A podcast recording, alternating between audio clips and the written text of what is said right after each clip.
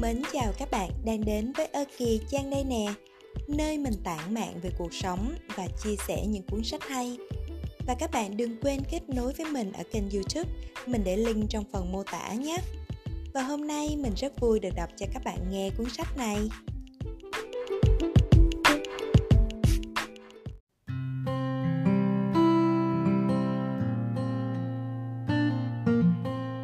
Là con gái nhất định không được cam chịu số phận. Mười năm trước tôi có quen một đôi bạn thân, H và em. Hai người họ có tính cách và quan điểm hoàn toàn trái ngược nhau. Ví dụ như khi biết một người đàn ông ngoại tình, H sẽ cho rằng trên đời này chẳng có người đàn ông nào tốt đẹp cả, còn em thì cho rằng không thể vơ đũa cả nắm như vậy. Chỉ cần mình cố gắng nhất định sẽ có một cuộc hôn nhân viên mãn. Hay như khi gặp một người nào đó khởi nghiệp thất bại, h sẽ cho rằng một người bình thường không có quyền, không có thế mà muốn chống lại số phận. Thật quá đổi viễn vông. Chẳng thà tìm một công việc ổn định còn hơn. Em thì lại nghĩ rằng mọi chuyện đều có thể xảy ra.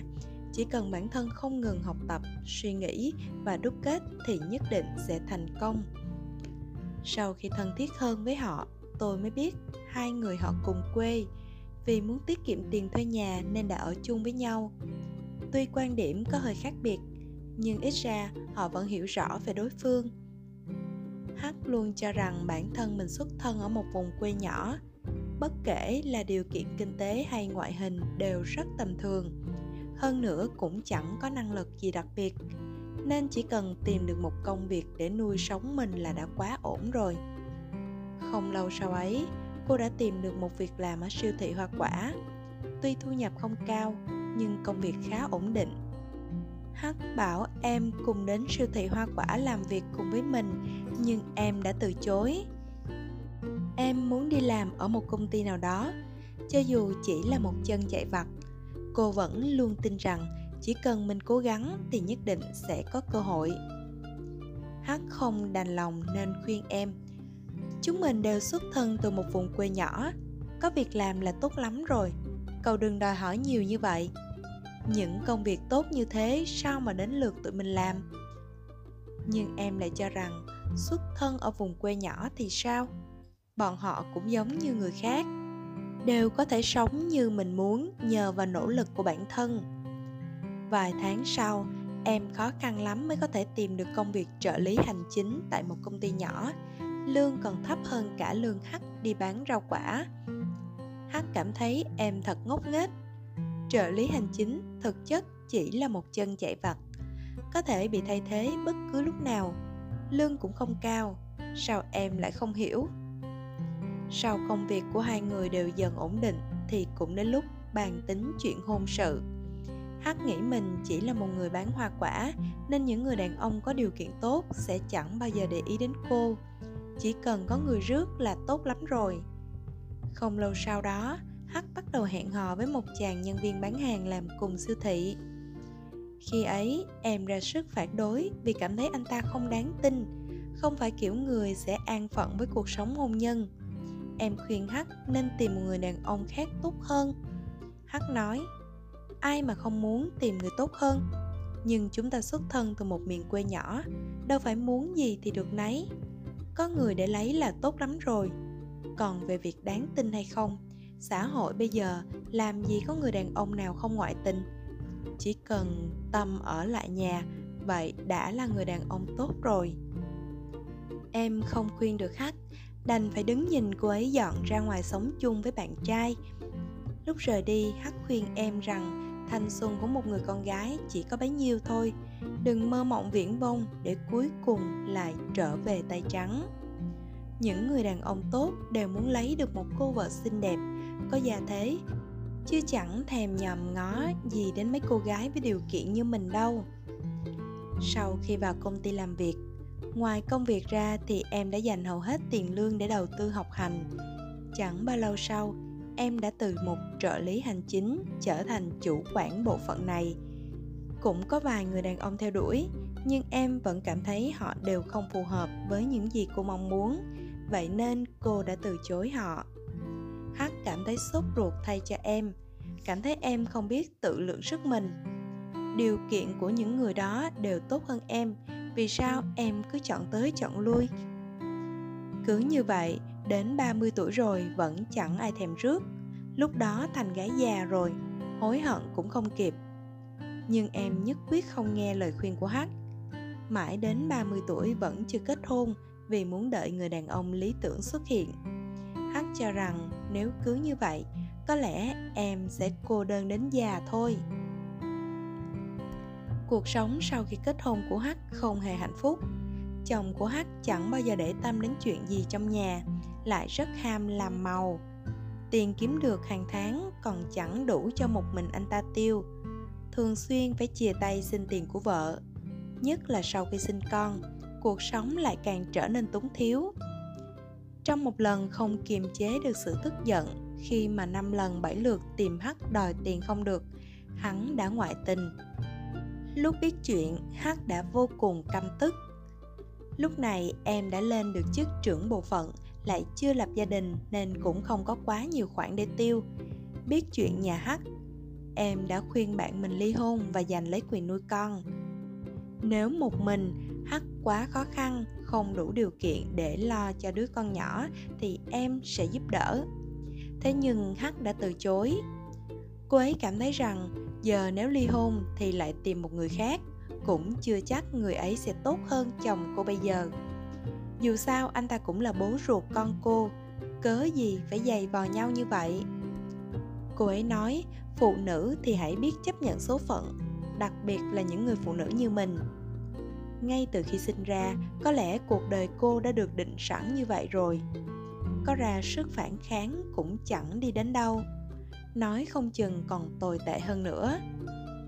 Hắc thấy những người phụ nữ mạnh mẽ như em, tuy kiếm được nhiều tiền hơn nhưng chẳng lấy chồng sinh con vậy thì cuộc sống không được trọn vẹn Năm 32 tuổi, em kết hôn. Chồng em là khách hàng cũ của cô. Trong khoảng thời gian hợp tác và làm việc với nhau, hai người đã nảy sinh tình cảm. Họ hẹn hò và tìm hiểu nhau một năm rồi quyết định tiến đến hôn nhân. Chồng em là thạc sĩ du học ở Anh về. Anh ấy có gương mặt hiền lành và trí thức. Cách nói chuyện cũng đi vào lòng người. Xét về gia thế hay sự nghiệp, anh ấy đều nổi trội hơn so với đám bạn cùng lứa Đêm trước ngày cưới, em tổ chức một bữa tiệc độc thân. Hắc tỏ ra vô cùng ngưỡng mộ, nói Đời cậu vậy là ổn rồi. Tớ cứ nghĩ cậu kén chọn như vậy, chắc sẽ phải cô đơn đến già mất. Không ngờ cuối cùng lại chọn được một tấm chồng tốt. Quả nhiên là người có phúc thì chẳng cần làm gì cũng sẽ được hưởng. Em đáp lại với vẻ mặt chân thành và nghiêm túc. Tớ vẫn luôn tin rằng nhất định mình sẽ sống một cuộc đời hạnh phúc, viên mãn cho dù xuất thân từ một vùng quê nhỏ, nhưng niềm tin của tớ chưa bao giờ bị hoài nghi hay dao động trước giờ tớ vẫn luôn tin rằng chỉ cần thật sự cố gắng thì nhất định có thể làm chủ cuộc đời mình Câu chuyện về 10 năm cuộc đời của Hắc và em đã khiến tôi nhìn thấu được sức mạnh của lòng tin. Hắc luôn cho rằng mình không thể có được một công việc tốt. Mười mấy năm trời vẫn đứng bán hoa quả trong siêu thị mà chưa từng một lần nghĩ rằng mình hoàn toàn có thể tìm được một công việc tốt hơn. Đến cuối cùng, cô ấy vẫn chỉ là nhân viên bán hoa quả trong siêu thị mà thôi. Hắc luôn nghĩ rằng một người đàn ông tốt sẽ không đời nào lấy cô cuối cùng cô ấy đã lấy phải một kẻ không chịu cố gắng và không có nhân phẩm hơn nữa cô còn không chịu tin tưởng rằng mình có thể thay đổi mọi thứ Hắc luôn cho rằng chẳng có người đàn ông nào không ngoại tình cả, chỉ cần không đòi ly hôn là được rồi. Thế nên đến cuối cùng, chồng cô ấy đã ngoại tình.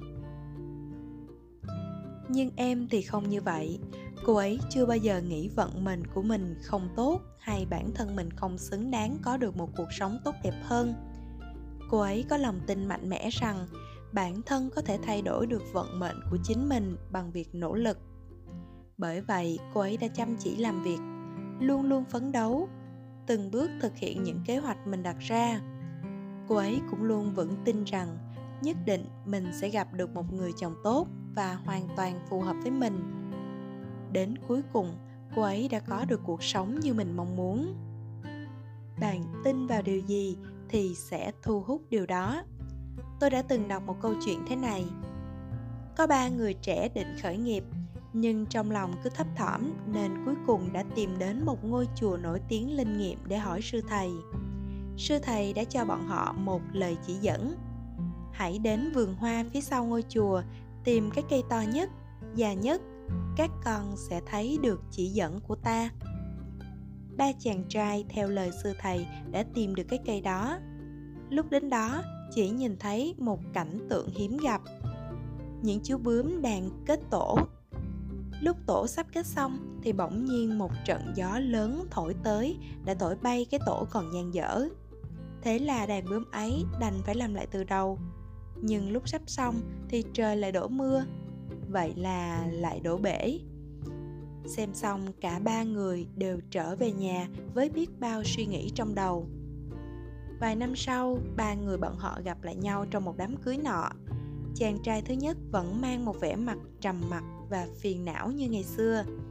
Chàng trai thứ hai thì đã đổi công việc khác, cũng xem như là phát triển thuận lợi. Còn chàng trai thứ ba đã trở nên giàu có, trở thành một doanh nhân nổi tiếng nhắc đến câu chuyện năm nào, chàng trai thứ nhất nói, năm đó sư thầy cho tôi xem bướm kết tổ chẳng phải là ngầm bảo rằng, nếu tôi bỏ việc một cách tùy tiện thì nhất định sẽ thất bại sao? Thế nên tôi đã tiếp tục ở lại công ty cũ. Quả nhiên đến giờ vẫn chẳng có gì khá hơn. Chàng trai thứ hai thì tỏ ra ngạc nhiên, vậy sao? Lúc nhìn bướm kết tổ tôi lại nghĩ nếu nó đợi lúc nào trời quang mây tạnh rồi mới làm, thì có thể sẽ tiết kiệm được rất nhiều công sức. Thế nên sau đó, tôi đã đợi đến khi nền kinh tế ổn định trở lại. Lập tức xin nghỉ để chuyển công tác. Đến giờ cũng coi là thuận lợi. Chàng trai thứ ba nói, sư thầy cho chúng ta xem bướm kết tổ, không phải là để cổ vũ ta rằng càng thất bại thì càng phải dũng cảm hay sao? Thế nên sau khi trở về, tôi đã bắt tay vào khởi nghiệp cứ mỗi khi gặp khó khăn, tôi lại nghĩ đến chỉ dạy của sư thầy. Sau một khoảng thời gian dài trải qua đủ các cửa ải, dần dần công việc cũng đi vào quỹ đạo. Cuối cùng, tôi đã có một công ty rồi đó.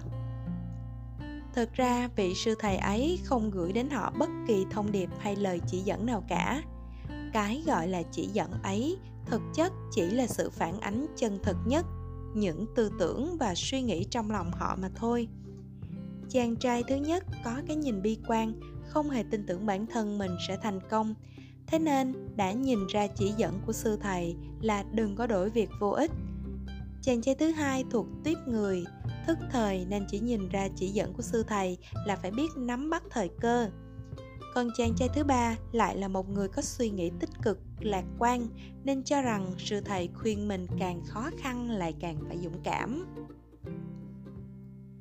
những năm gần đây, tôi thường xuyên quan sát những người mình gặp gỡ và phát hiện ra rằng, người có suy nghĩ lạc quan, tích cực thì dù gặp khó khăn, trắc trở trong cuộc sống, họ vẫn sẽ tìm được hạnh phúc.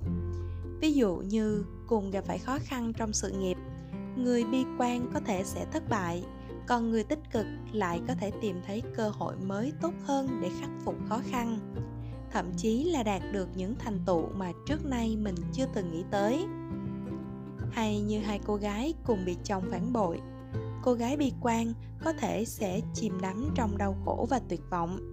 Trong khi đó, cô gái tích cực sẽ nghĩ rằng, tạm biệt một sự lựa chọn sai lầm mới có cơ hội để gặp được người tốt hơn và cuối cùng sẽ đạt được hạnh phúc thực sự. Nhiều người nói rằng, tôi thật may mắn, dường như tôi làm việc gì cũng thành công. Thật ra, làm gì có ai may mắn đến vậy? Những thăng trầm mà số phận giao phó cho mỗi chúng ta là như nhau. Những chuyện khiến tôi bận lòng chưa từng ít hơn bất kỳ ai. Nhưng mỗi khi gặp phải những chuyện tồi tệ như vậy, tôi lại tự nhủ lòng mình rằng, đây chỉ là một bài kiểm tra mà thôi. Ngày sau nhất định sẽ tốt đẹp hơn, nên tuyệt đối không được nản lòng. Nghĩ như vậy, tôi sẽ nhanh chóng đưa mình thoát khỏi khó khăn và nỗi thất vọng để rồi mở ra một con đường tốt đẹp hơn bất cứ thời khắc nào. Tôi từng trải qua trong quá khứ. Bởi vì trên con đường ấy, tôi đã không ngừng rèn giũa ý chí và năng lực của mình. Thứ gọi là vận mệnh này, ta mạnh thì nó yếu, ta yếu thì nó mạnh. Có lẽ trong chúng ta, có rất nhiều người không phải đang chịu thua người khác, mà là đang chịu thua chính bản thân mình. Một con người yếu mềm chưa nỗ lực, chưa tin tưởng, chưa cố gắng mà đã sớm kết án tử hình cho chính mình. Bạn sẽ chẳng bao giờ đợi được một chuyến tàu xuất hiện ở sân bay, cũng sẽ không bao giờ đợi được những bông hoa tuyết rơi giữa ngày hè. Không chỉ vậy, cứ cố chấp rồi cuối cùng bạn sẽ bỏ lỡ cả mùa xuân xinh đẹp, mùa hạ tươi vui và mùa đông tuyệt vời.